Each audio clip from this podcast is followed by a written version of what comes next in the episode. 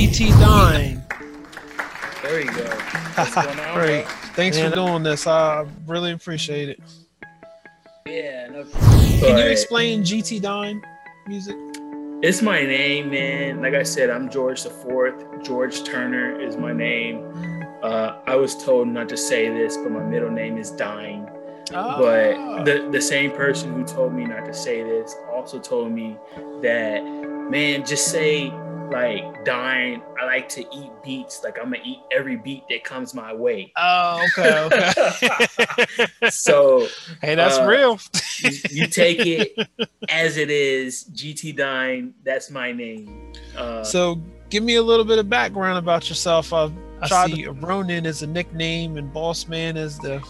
yeah, I feel like uh, those are a couple of personas that I have lived under. Uh, I'm actually getting ready to drop my first single, which is titled Ronin. Oh, Um, yeah, uh, I'm looking forward to to that release. We'll see how that goes. Um, that's exciting. It is. It's very exciting. I I've been rapping since 2013, and this is the first time that things have actually lined up for me to have an official release. And then after researching really what Ronin means, I've always had a passion for like the, the Japanese culture. Okay. I grew up on anime. Dragon Ball was huge for me. Um, and then after Naruto came out, that became like my new obsession.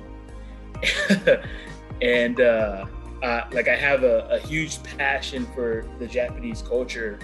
Um, and samurais and ninjas are a big part of that. But once I like researched what the title of like Ronin is, I felt like in the season that I wrote the track, which was two years ago, uh, was completely accurate, I guess, for where I was. Um, I wasn't, I wasn't in the right place with my relationship with God, and I felt like uh, just a rebel without a cause. I've always, uh, we got some things that we're working on. I don't know if you've seen, like we we started this series. We only released one so far, uh, but we got the next one underway. Uh, just trying to educate people on how to rap. For me, Really? I, bro, my first rap song, I threw it in the trash. My second rap song, I threw it in the trash. And uh, I actually paid somebody. I'm gonna drop his name in this. I feel like this is a safe environment. Drew Morrissey, how to rap. Uh, I paid this dude for probably six to twelve months uh, to teach me how to rap, and then I realized that in my own efforts in like finding YouTube links and just listening to rap music, I was learning everything that I needed to know from my own research on Right. how to grow as a rapper. Right. Uh, but we got this project, Me T and Genesis. Uh, we're we're spitting game for people that want to know how to rap. Wow. Uh, I'm and sure you're going to get a lot of people that'll be interested in doing that. I really I hope am. so. My mom and dad were separated before my mom passed. Ooh, I was about five, six years old when mom passed. I was raised sorry to by hear that. my dad. I appreciate my dad. Single man, fresh out of the Marine Corps. He was Whoa. very structured by the book, um, very firm and assertive. Um, yeah, it was it was interesting. Uh, I had siblings that I didn't grow up with. We had actually moved to St. Louis when I was in the fifth grade, just me and my dad, and uh, leaving all my siblings on the West Coast. Wow. Oh, wow. yeah so it was it was it was very interesting um, Yeah. he raised me as as a single man and i you know I have to respect that and i Yeah. love for the sacrifices that he made personally to make sure that i was good because Yeah. he couldn't do that for the other children Yeah, and, and that's special. And, and the reason why I'm asking is because this goes into who you are creative, creatively. You know, even though there may or may not have been some negative aspects that came from that relationship, it still made you who you are, and you know causes you to aspire to to be better, to be different, and to also to be yourself. So, so sure. and I think that you probably see that come out in your music and don't even realize. yeah, there's a there's a song on my first mixtape that I've never performed live. I would love to one day. It's just got to be the right environment. Uh, Tell me but about it's called it's called Conception, and it's the the story of how my mom and my dad met. She was married at the time, separated. Uh, she had a child through her uh, marriage at the time.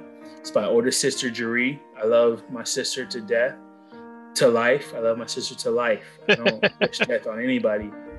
Um, and they met in a bar. And I remember my dad telling me the story of when they met. She was the most beautiful woman that he had ever seen. right? That's just like one of those like oh moments for real. Yeah. And uh, they ended up hooking up, and uh, I was conceived, and you know it, it wasn't the best environment to bring life into this world but it was the best environment for me to enter this world. Yeah. so, yeah. Uh, I got to be thankful for that.